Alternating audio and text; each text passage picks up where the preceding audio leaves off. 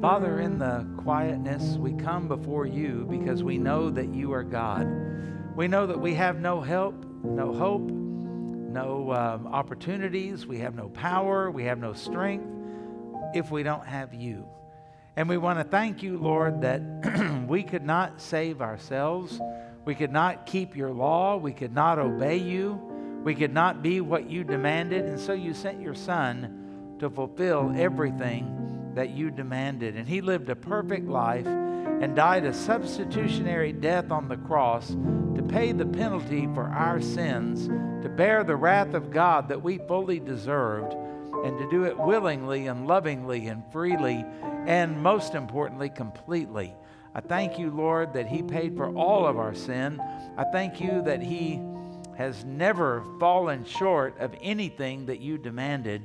And so we come to you today in the name of the Lord Jesus Christ, on His authority, based on who He is and what He has done, and the fact that we are in Christ and Christ is in us as our hope of glory. And we want to pray, Lord, because we live in a broken, messed up world, and we don't always know what to do about it. We feel really helpless many, many times. And so we're coming and appealing to you, Father. Would you please wake people up? Would you bring people to salvation? We pray, Father, that we would have a spiritual awakening and revival in our churches. And we pray that from the north to the south and east to the west, the name of the Lord would be praised, not just in our own country, but all around the world. You deserve the glory from every person that walks on the face of the earth. And we want to pray, Lord, for those who have given their lives to world missions, who are living in places we wouldn't want to live who are among people that they love and they're sharing the gospel with. We ask you to empower them. We ask you to strengthen them and provide for them.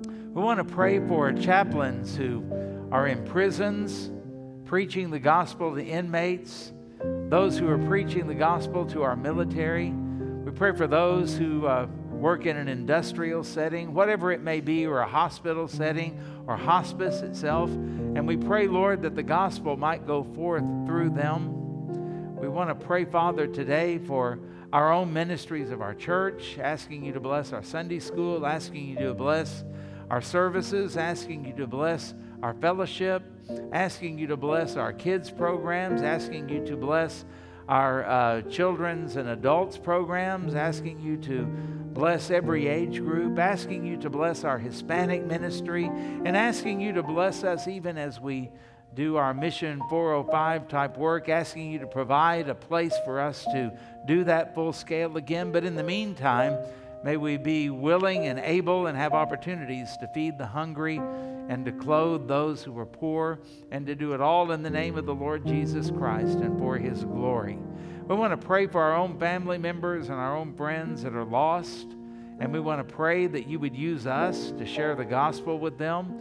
We want to pray for our Christian friends who have grown cold and indifferent. And we want to pray, Father, that you would use us to encourage them and to bring them back into fellowship with the church and with other people that are believers. And we want to pray, Father, that all of us would be not lukewarm, but we would be on fire for the Lord Jesus Christ. We want to pray that you would help us now as we look into the Word of God because only you can teach us the Word. And we want to pray that we would learn and that we would grow. We want to pray that we would be fed. We want to pray that we would be strengthened. And uh, we pray that we would know you better and love you more. And thank you, Lord, for your love for us. And we pray all of this now in Jesus' name. Thank you for hearing us. Amen. If you'll turn to the book of John, and uh, we'll pick up in the uh, first chapter once again. And uh, after we looked last week at Christ and the gospel and how he came, uh, and by the way, if you're wondering what about the PowerPoint, our computer crashed this morning, and so uh, we're using a laptop now, and that's just what it does with this. So uh, if you need your binoculars, go ahead and get them out and take a look at them. But uh, you can always just listen and get it the old fashioned way, even if you can't read it. So, um, as we look at this, we uh, go from how Christ became flesh, dwelt among us, and we beheld his glory.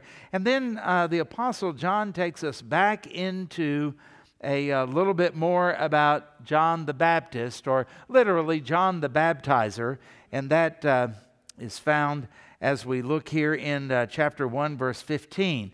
And he is undoubtedly the last prophet of the Old Testament era.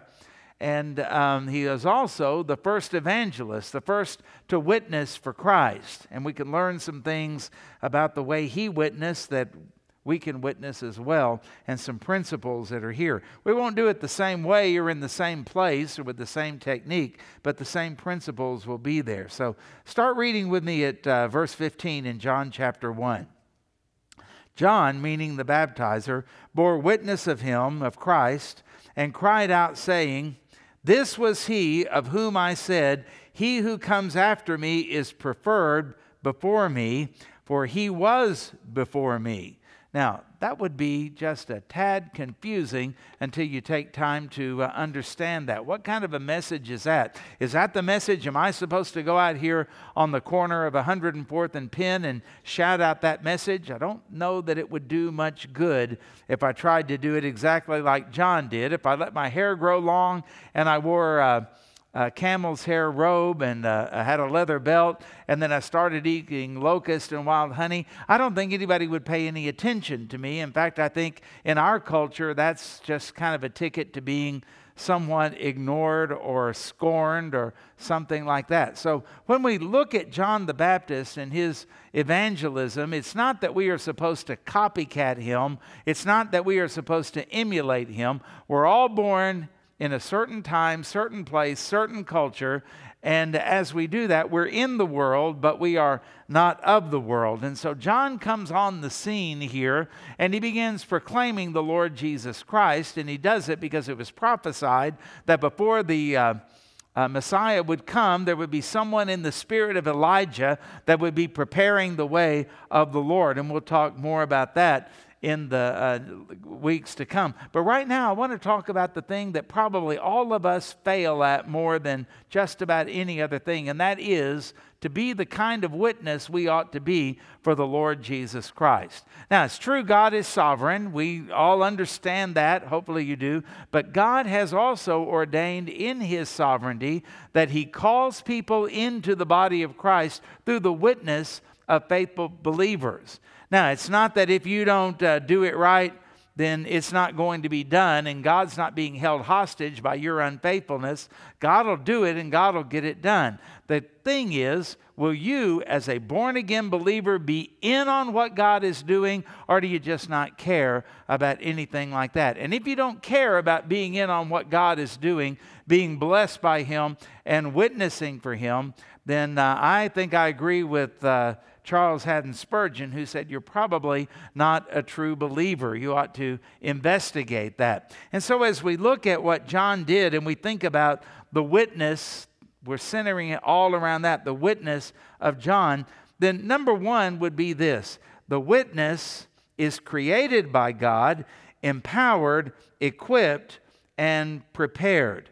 Now, John bore witness of him. The word witness there is Martyros in the Greek, the Greek, the word martyr that we have, giving your life for Christ, is uh, where that comes from. But originally in the New Testament days, when John wrote this, martyros did not mean dying for the Lord, it meant testifying. Testifying. It was a courtroom term. If you saw an accident, you'd be called to uh, take the stand and be sworn in under oath, and then you would tell what you had seen. That was a martyr in New Testament times. Well, why did it change and why did it become meaning someone who gave their life for a cause or something like that? Well, that's because the more believers witnessed for Christ, the more of them were executed for that. And soon the meaning of the word changed to mean someone who gave their life, but not at the very beginning. And John was martyring himself in this situation by testifying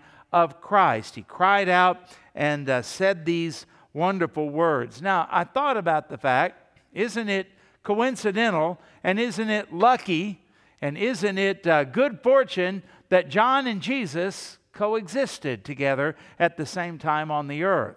Because that's what a lot of people believe. Life is just a, a series of random events, and sometimes they just happen to work out okay. And isn't it wonderful that it worked out okay for Jesus and John to uh, be in this particular situation so that John could be a witness for them? Well, you know better than that. This was not luck. This was not random chance. This was not just something that was a coincidence. What a, what a strange coincidence this was that these two people happened to be at the same place at the same time. I want you to think about this person named John the Baptist or John the Baptizer. The birth of John the Baptist was no accident. And uh, that's true for any of us, of course. But think about the circumstances of John the Baptist and birth. His mom and dad were old. They were unable to have children. In fact, Elizabeth, his mother, was nicknamed Elizabeth the Barren. And so uh, then one day, when Zacharias, John's father, is going to the temple, he was a temple priest, and he was going in when it was his time to uh, work there an angel comes to him and says, You're going to have a son. And John, uh, pardon me, Zacharias didn't believe it. And so uh, the angel said, uh, What's going to happen is you're going to be mute until the baby is born and you name him, and you name him, by the way, John. Don't name him after a family member. Don't name him what you want him. Name him John. And he's supposed to be a lifetime Nazarite, not a Nazarene. That's a person from Nazareth. But a Nazarite is a person who took a special vow. And uh, during that time, there were certain foods they didn't eat, they didn't drink alcohol, and they didn't cut their hair. And that was to be his lifestyle. And he was a lifetime Nazarite. And so uh, John uh, uh, is born, and Zacharias, unable to speak, all of the people and all the relatives are thinking about naming him Zacharias Jr. or something like that. And uh, Elizabeth goes, No, his, his name will be John. And everybody is perplexed, going, You don't have any family members named John. Uh, let's ask Zacharias. And Zacharias took a tablet and wrote, His name is John, and immediately he was able to speak. And this boy was very, very, very special. He grows up there in a priest's home, and then he goes out into the desert and he eats locust and wild honey. He has a coat of camel hair with a leather belt. And um, then he's out there in the wilderness, in the desert, in the Jordan River, baptizing people unto repentance. And he is proclaiming that the Lord is come and the kingdom also has come. This is a unique man, a special man. And again, if you try to emulate that, you'll be locked up somewhere. But uh, that's what John the did because John the Baptist did because his birth was no accident. It has a supernatural aspect to it. Think about uh, these things. What about the time? What if John the Baptist had been born 20 years before Jesus? Well, now we have a problem because none of this would have worked out. What if John the Baptist had been born in China and not in Judea?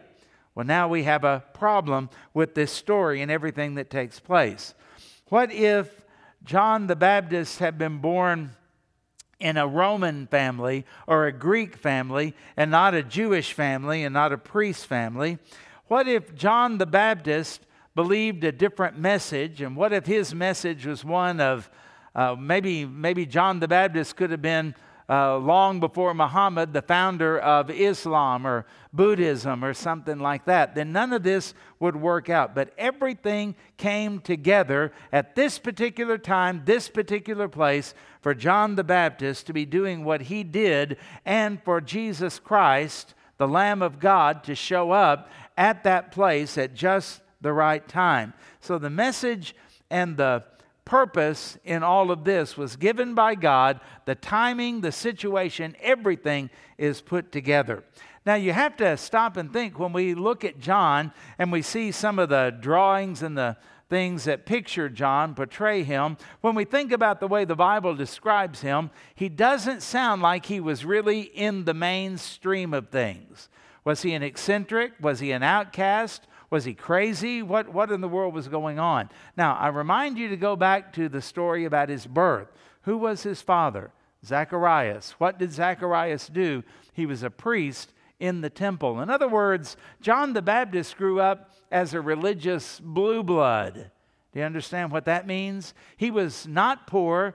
He was probably pretty well off. He was raised there in the vicinity of the temple. His father was a highly respected priest in the temple. And then John the Baptist goes out and lives in the desert and then starts proclaiming this message and baptizing people. That's not the life that humanly John would have been destined for. John would probably take up the role of his father, have a cushy life, wear soft robes, have plenty to eat, and work in the temple and be a highly respected person, and not to end up like he did. I just find that kind of fascinating the way his life took a different turn.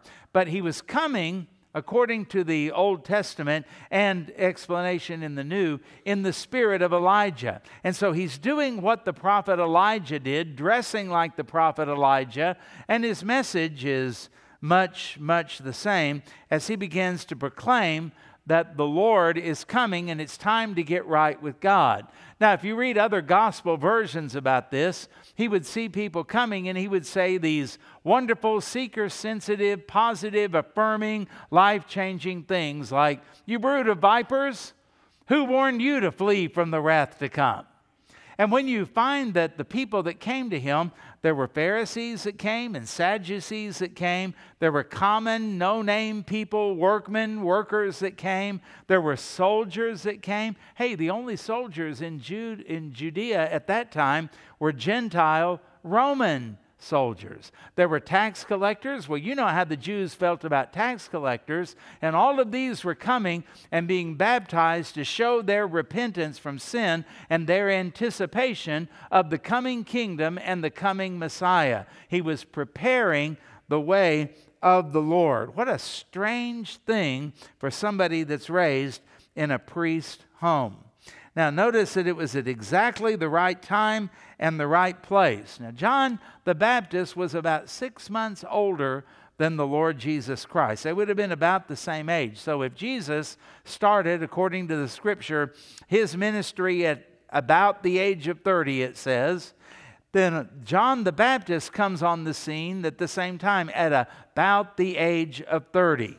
Now, John and Jesus were relatives. Don't know exactly how, but in Luke chapter 1, verse 36, when Gabriel's giving the message to Mary that she's going to carry the Messiah, she says, And behold, your relative Elizabeth, in her old age, has also conceived a son, and this is the sixth month with her who was called barren. And so here John is, six months older. They're both about 30, and John is out baptizing in the river. John has disciples. John has large crowds of people coming to see him from all over. And then one day, he makes that amazing statement Behold, the Lamb of God that takes away the sin of the world. And it was at that point that he not only spoke a tremendous truth and witness for Christ, but that's also the point to where basically his ministry began to decline. Some of his own disciples at that particular point start following Jesus, and uh, he does this because it's really not about him. And so John is there in the desert by the Jordan River, and he is, uh, pardon the pun, but he is making quite a splash. Get it? It'll hit you later on. Get it? And so uh, that's what's happening. And but at the same token, when John said that, behold the Lamb of God, nobody knew Jesus, or very few did. He was not recognizable. Nobody said, Oh, here comes Jesus. That would come later on, but not at this point. Jesus is brand new in his ministry. He's not known outside of Galilee at all, I would imagine, or very little. And now it's time for him to begin. And so he's introduced by this very popular, by this very strong and um, charismatic in terms of the appeal that he had.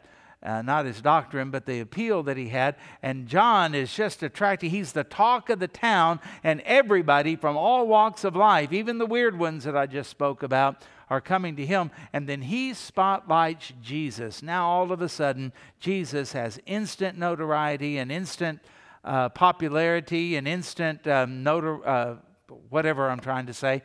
And um, there he is. Now, all of a sudden, the spotlight has been put on the Lord Jesus Christ. And so this is his introduction, and John is the forerunner who is making known the way of the Lord. Now, when you uh, think about all of this from this time on, people start recognizing Jesus. Now, this is a part of salvation. People have to know who Jesus is in order to be saved. You don't just stumble into that. Somebody has to tell you. I remind you of Romans 10 14. The Apostle Paul says, How then will they call on him in whom they have not believed? And how are they to believe in him of whom they have never heard?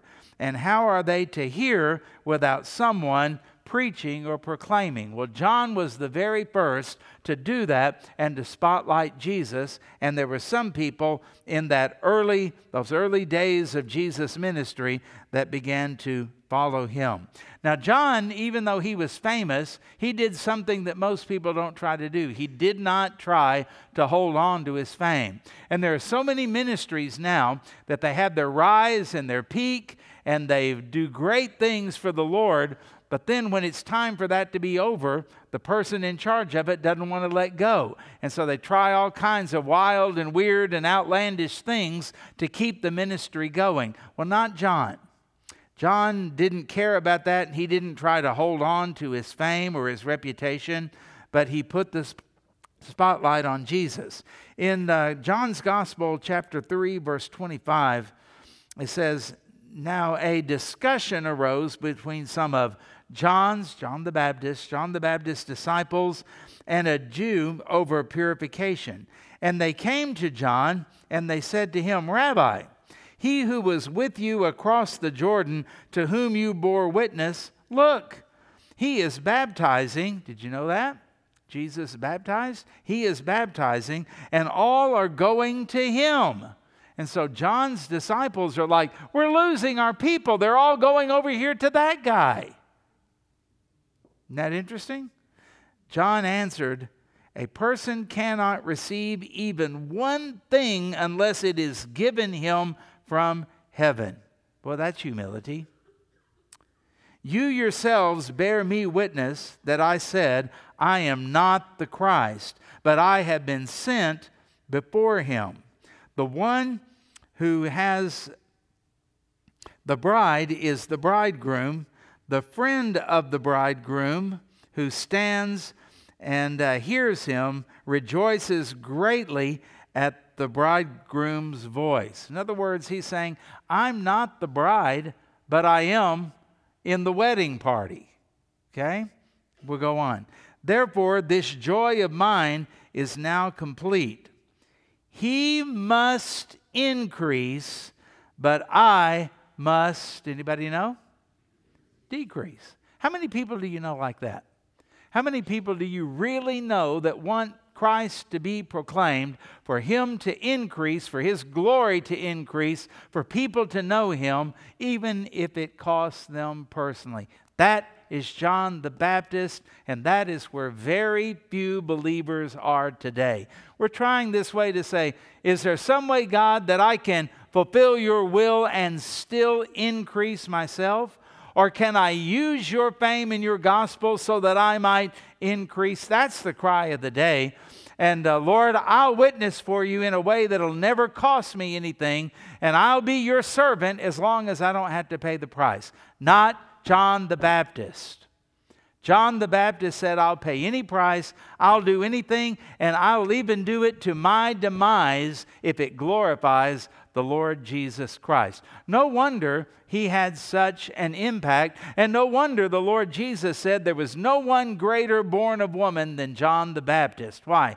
John was in line with the will and the plan and the purpose of God. He was humble and he was giving all of the glory to the Lord Jesus Christ, no matter what the cost might be. Why aren't we better witnesses? Probably because we've counted the cost, it's too high, and we go, not for me. I don't want to do that. I'll be embarrassed. I may lose friends. I may lose business. But John would look at you and say, What is there to lose when you have gained Christ? What is there to lose when you have eternity in your hearts? What is there to lose when you are a child of the King, watched over and cared for by the Lord Himself? John wouldn't understand where we are today, would he? Secondly, notice that the witness of God must use words. I think it was uh, St. Francis of Assisi who said, Preach the gospel, and if necessary, use words.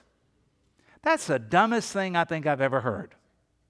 Jesus himself said, Go ye into all the world and preach. You don't preach by pantomime. Can you imagine? Okay, get saved. Not going to work, is it? That's stupid. A lot of people are like that. Notice how John witnessed by this next phrase and cried out, saying, You got to speak words. Now, somebody might say, Well, don't you think that you can lead people to the Lord by just living a good life and letting them see all of that? Well, remember, they are to see our good works in a way that makes them glorify our Father. That means probably that we've told them we're doing this in the name of Jesus and for the glory of our Lord, not just let them guess. Because I'm afraid a lot of times when people say, well, I'll just be a good influence for the Lord, it makes me think of my father in law's illustration. He said, a couple of men go fishing, they get out in a boat. One guy takes his line uh, and his pole, and he uh, you know, puts the bait on, on the hook and casts it out. And the other guy just throwing worms in the water throwing worms in the water. And uh, the one guy says, What are you doing? Why aren't you fishing? Oh, I am fishing. You're not fishing. You're, you're just throwing worms in the water. He goes, Well, I'm showing goodwill and I'm going to influence the fish to come and jump into the boat. Okay? That, there again, that's just a dumb thing to do. And whenever we try to be the silent witnesses before the Lord, whenever we try to just live a life so that they will see, I mean, I heard a song one time that said, You'll know where I'm going by the look on my face. What? That is crazy talk. And that's not Bible. They have to hear. Faith comes by hearing. Yeah. Paul said here, how are they going to call on someone that they haven't heard of?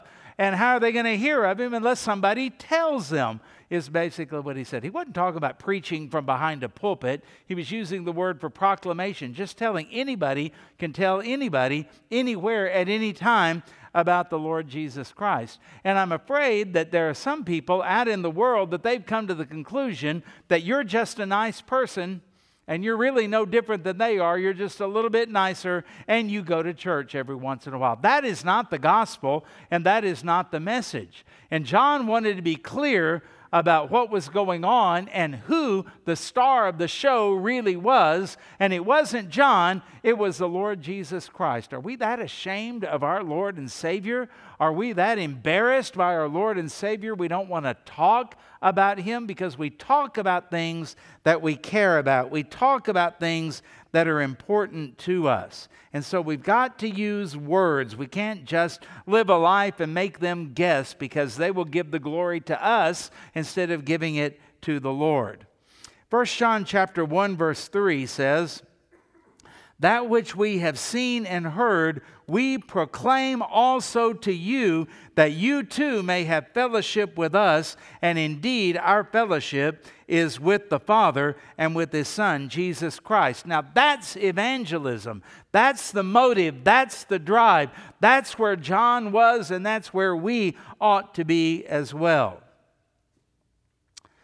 The Bible says in Acts chapter 4, 17 through 20, but in order that it may spread no further among the people, let us warn them to speak no more to anyone in this name. So, what did Peter and John say to that?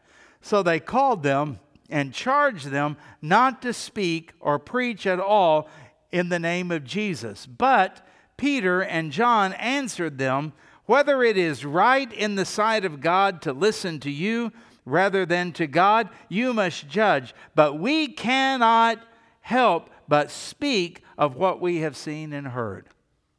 Wouldn't it be something if you just couldn't help it?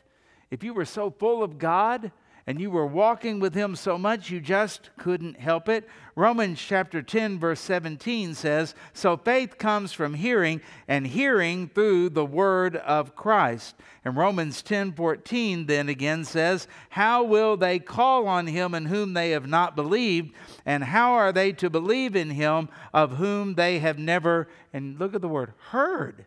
Heard. Why? Because how are they to hear without someone preaching? So, all of this is telling us that if we want to be a witness for God, we've got to realize, like John, we are created for this time, we are created for this place, and for all of the situations that we face in this world. God did not put John the Baptist in the 21st century, He put him in the first century. We're here in the 21st century. We are created and called and appointed to do all of this. And if we're going to do it, folks, we've got to be vocal. I didn't say be rude. I didn't say be a jerk. I didn't say be crazy or anything like that. But we've got to speak up about the Lord Jesus Christ. That's the plan. That is the command that we have from the Lord Jesus Himself. Now, thirdly, notice this the witness always spotlights Jesus.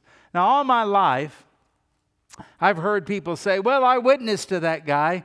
And then when they talk about their witness, they say, I invited them to church. I hope you invite people to church. I encourage you to invite, invite people to church. We need for you to invite people to church. But that's not witnessing. That's not witnessing. We have uh, things in our society that we look at. We look at the immorality and the perversion, and we go, oh, we've got to speak up against that. So we give to organizations, and maybe we even get involved in some things that are going to influence legislation or whatever, change people's minds. That's wonderful if it's for the right cause, but that's not witnessing. It's not about any of that stuff. It's all about Jesus. It's not about us. It's not about having an easier life or more freedom or any of those things that are wonderful. It's about Jesus. You see, if you don't get to Jesus, you really haven't witnessed. And if you haven't gotten to what Jesus did for us, on the cross through his death, burial, and resurrection. And if you haven't told them why, that you and I are sinners and we need someone to live a life we can't live, to die a death we could never die, taking the wrath of God on Himself so that we could have a right relationship with the Father. You really haven't witnessed when you talk about all of the other things. And we tend to talk all around Jesus and never get to Jesus. I was at a funeral service one time where the pastor was preaching and he would get like within about an inch of the gospel and then back up and cut, trying to take us up within an inch of the gospel and then back up. That is not what we are called to do.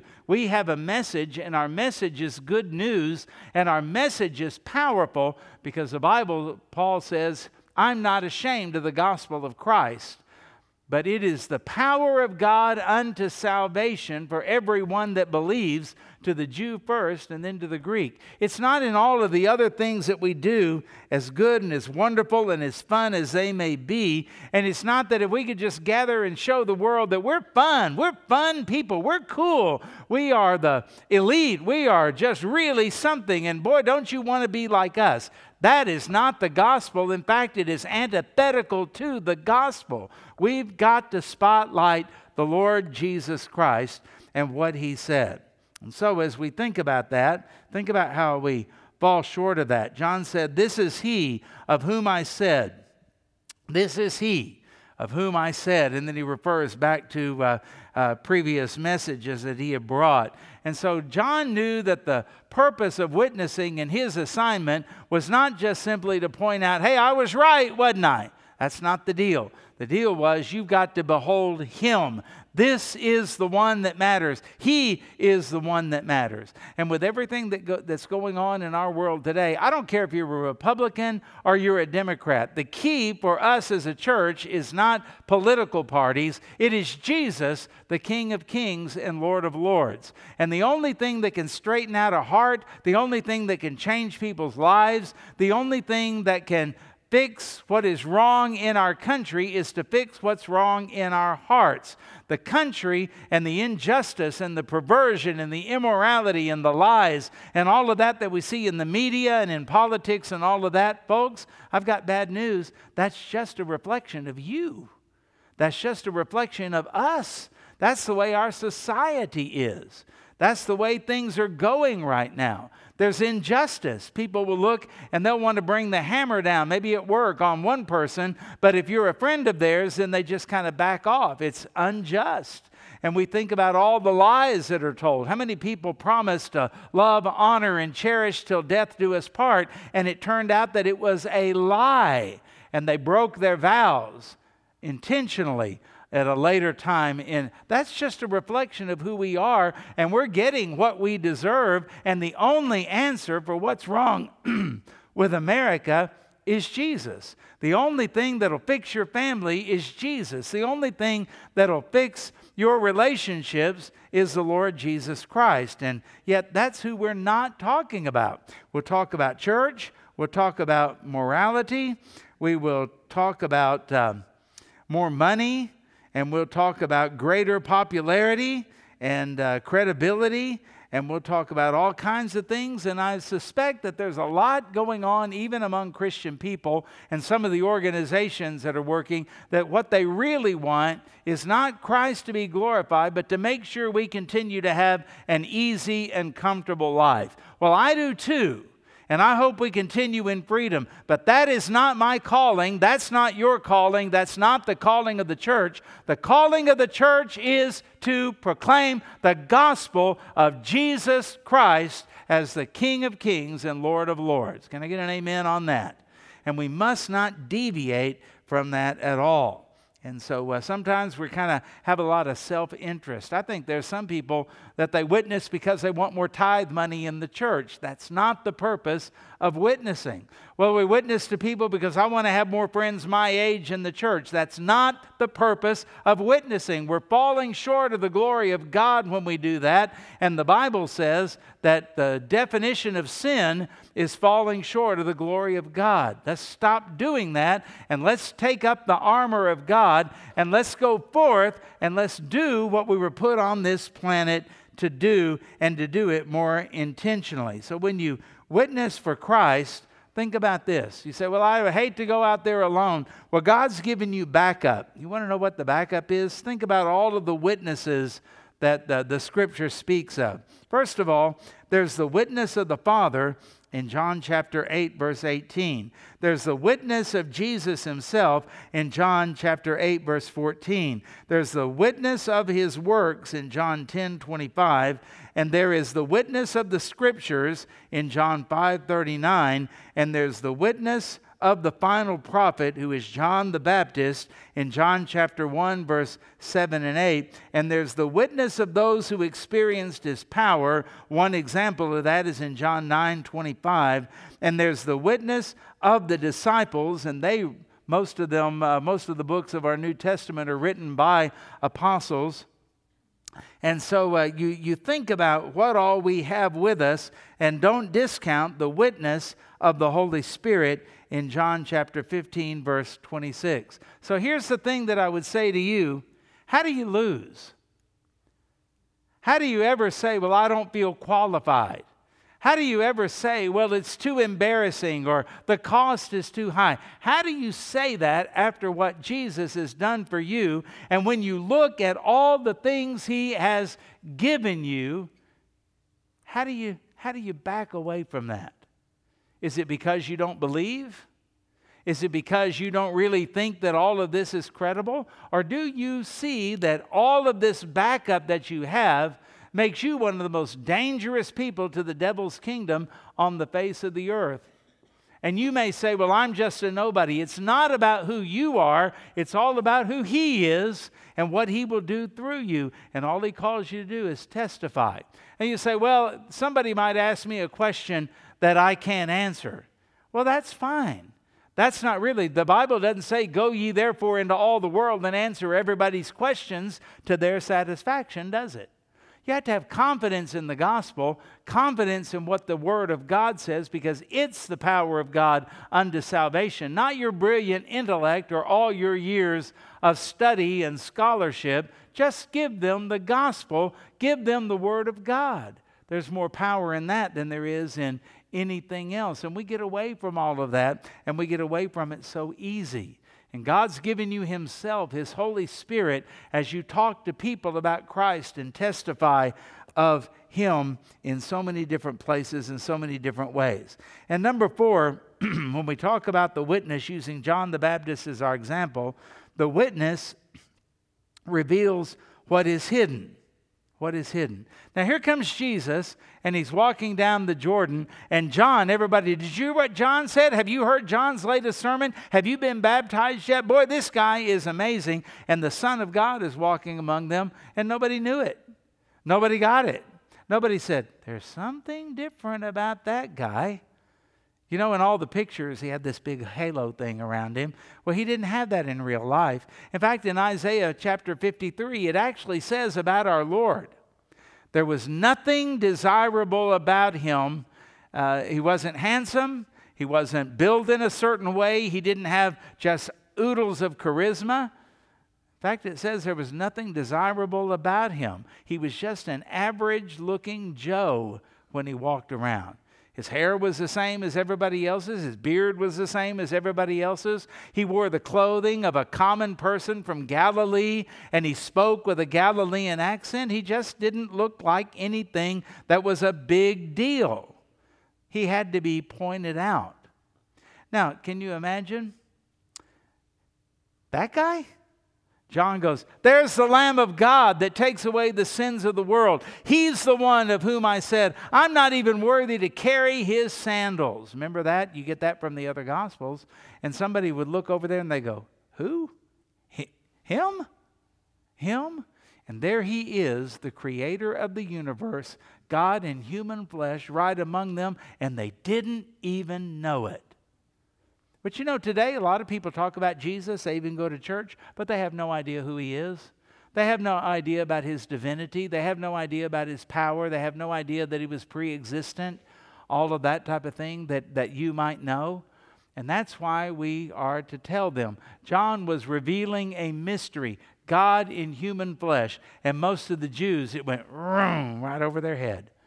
They didn't get it. That wasn't the kind of Messiah they were looking for. That wasn't really what they were thinking about. It had to be pointed out to them. John was revealing a mystery. And do you know, whenever you witness for Christ and you talk about being born again and you share with them how Jesus died on the cross for sinners, how he bore the wrath of God, how he was laid into a tomb, and how three days later he arose from the dead as conqueror over death, hell, and the grave, and how he ascended to the right hand of God the Father, and he is going to return, and we can be in a, a right relationship with him by his grace through faith if we will surrender to his lordship, you're revealing to them something that they probably don't know and surely don't understand. You are a mystery revealer. You're taking the mystery out of all of it. It's not just like what most lost people think. I'll live the best life I can, and then I'll hope that when it's all weighed out on the scales in heaven, the good will outweigh the bad and they'll let me in. That means that even eternal life to them is a mystery. They don't get it. None of this makes sense to them because they are spiritually discerned, right? And so, guess what? Whenever you share it, just like John, you are sharing with them the truth and the solution to the mystery of how do humans get right with God. Hey, why would we withhold that? Why would we think they're not worthy of that? Why would we think that God is not worthy of that? Why would we think that there is a price ever too high for us to share the mystery, the hidden mysteries of the things of God? He who comes after me is preferred before me, for he was before me. Now, anybody in there goes, John, you're out of your head. You need to get out of the sun. You're having a heat stroke. Why? Because everybody knew you're older than Jesus is. How do you say he was before you? Think of it like this John could have meant in age. Jewish people put a lot of stock on whoever was older, even if it was only six months. You outranked the younger ones. You would get a bigger inheritance and a lot of different things like that. It was a big deal to them. Maybe, maybe when John said he was, I was uh, before him and all of that, maybe he thinks, you know, in terms of his age. Maybe he's thinking in terms of ministry. I was here first.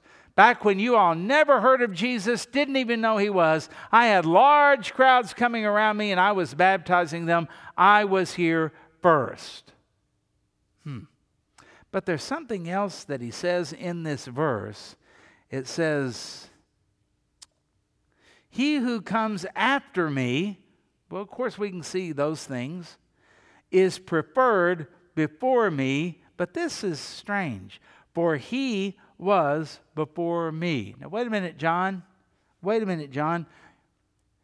Jesus' mother, Mary, didn't get pregnant until six months after your mother, Elizabeth, got pregnant. So, how can you say he was before me? Of course not. That's ludicrous. Until you think about John chapter 1, verse 1 In the beginning was the Word, and the Word was with God, and the Word was God. Could it be that John the Baptist is telling them, this is somebody who has always existed? This is the one that is God in human flesh. This is the one who is the creator of all things. This is the one who outranks everybody who has ever lived on earth. He is the king, and he existed before me, even though he was born after me. Boom! What a, what a message is that? And what an understanding is that? And some people believe John. John lost a couple of disciples right away on that because they believed the witness of John. And there are people that are going to believe you and they're going to be saved through your witness. I want you to witness. I want you to be a part of God drawing in His bride, drawing in His elect. I want you to know the blessing of all of that. And I want all of us to be salt and light as we do this, but we can't miss these points. It can't become about the church. It can't become about us. It can't come, come about because of a side issue. It can't be just because we smiled a certain way. It can't be just because we gave a piece of bubble gum to somebody. It can't be because we gave, gave a can of green beans to a homeless person. It's got to be because we intentionally testified of Him and drew the spotlight to Him, the inexplicable, all powerful Son of God who created us all and who is the only way to salvation. And I'm afraid that there are a lot of people today, I hope it's not here and I hope it's not you, who think that as long as you're a good enough person and you believe in something, I've heard people say, well, we just all have a different name for God or anything. No, I am the way, the truth, and the life, Jesus said. And no one, get that, no one comes to the Father. How? Except through me. And John was faithful to that. Will you be? John was faithful to that. Will we be as a church body? And that's where we end this morning, thinking about the whole idea that we are to be witnesses for Christ. That is the command. And John is that most excellent example of how we are to witness for Christ. And you know, a lot of times why I don't witness the way that I should? Because I don't think of it. Ah, I, should have left a tract. Oh, I should have said something. Oh, why, why didn't I? Because I wasn't thinking about it. This message is designed to simply say this Hey, Christian, think about it. Everywhere you go, every contact you make, every situation you are in, there's probably some kind of an opportunity that you miss because you just weren't thinking about it. When I was a kid, people would, on a certain commercial, they would get this, you know, maybe a Coke or something like that, and they would drink, and then they would see something and they would go, ah, I could have had a V8. Remember those? Oh, I could have had a V8. And that was the thing. They wanted people to think about drinking vegetable juice instead of all of the other stuff. Well, I'm here to say this you could have told somebody about Jesus. You could have left a track. You could have done something that would have been beneficial to the kingdom of God, for the glory of God, in the power of the Holy Spirit, in line with the commission God gave you before Jesus left the earth. And that's where we find our joy. And that's why we find our pleasure in telling other people about a Savior who came and died for them, and a Savior who paid the penalty for sins, a Savior who rose from the dead, a Savior who is truly King of kings and Lord of lords. We've got to open our mouths and we've got to think. And we've got to be the witnesses for Christ that we were commanded to be, or we're in sin and we're disobedient to God. Let it stop today. Are you going to be perfect? Are you always going to remember? Are you going to always do it right? No, that's why you have grace. And that's why God is sovereign over all of that because you can't mess it up. You're not going to keep somebody out of heaven and you're not going to force somebody into hell. That's in God's hands. All He asks you to do is be obedient and to be a witness for the Lord Jesus Christ. And He's given you all the equipping necessary to do that. You can always learn more, but even as a new believer, you can tell somebody about the Lord Jesus Christ. That's why we exist as, a, as individuals and as a church body. May it be that we are found faithful whenever the time comes for us to go to be with the Lord. And all God's people said, Amen. Heavenly Father, our prayer is you've been faithful to us. How could we not be faithful to you? You've done everything you promised in our lives. And yet we so often just act as though we are our own God we are our own entity in and of ourselves, and we don't need anybody else. We don't depend upon anybody else, much less you. We just live our lives in the way we want to for our glory, for our will, for our comfort. And we're asking you today, forgive us individually and as a church body. And may we have a heart to witness, a heart to do good things where we can spotlight Jesus in the lives of other people. But we do it, and we do it boldly, and we do it confidently and we do it because we want you to receive the glory, whatever the cost may be for us. Now, Lord, we're weak, we're frail, we mess up so often, so we're crying out to you, dear Father, help us, help your children, help us to be obedient. And we pray this, Lord, in Jesus' name. Amen.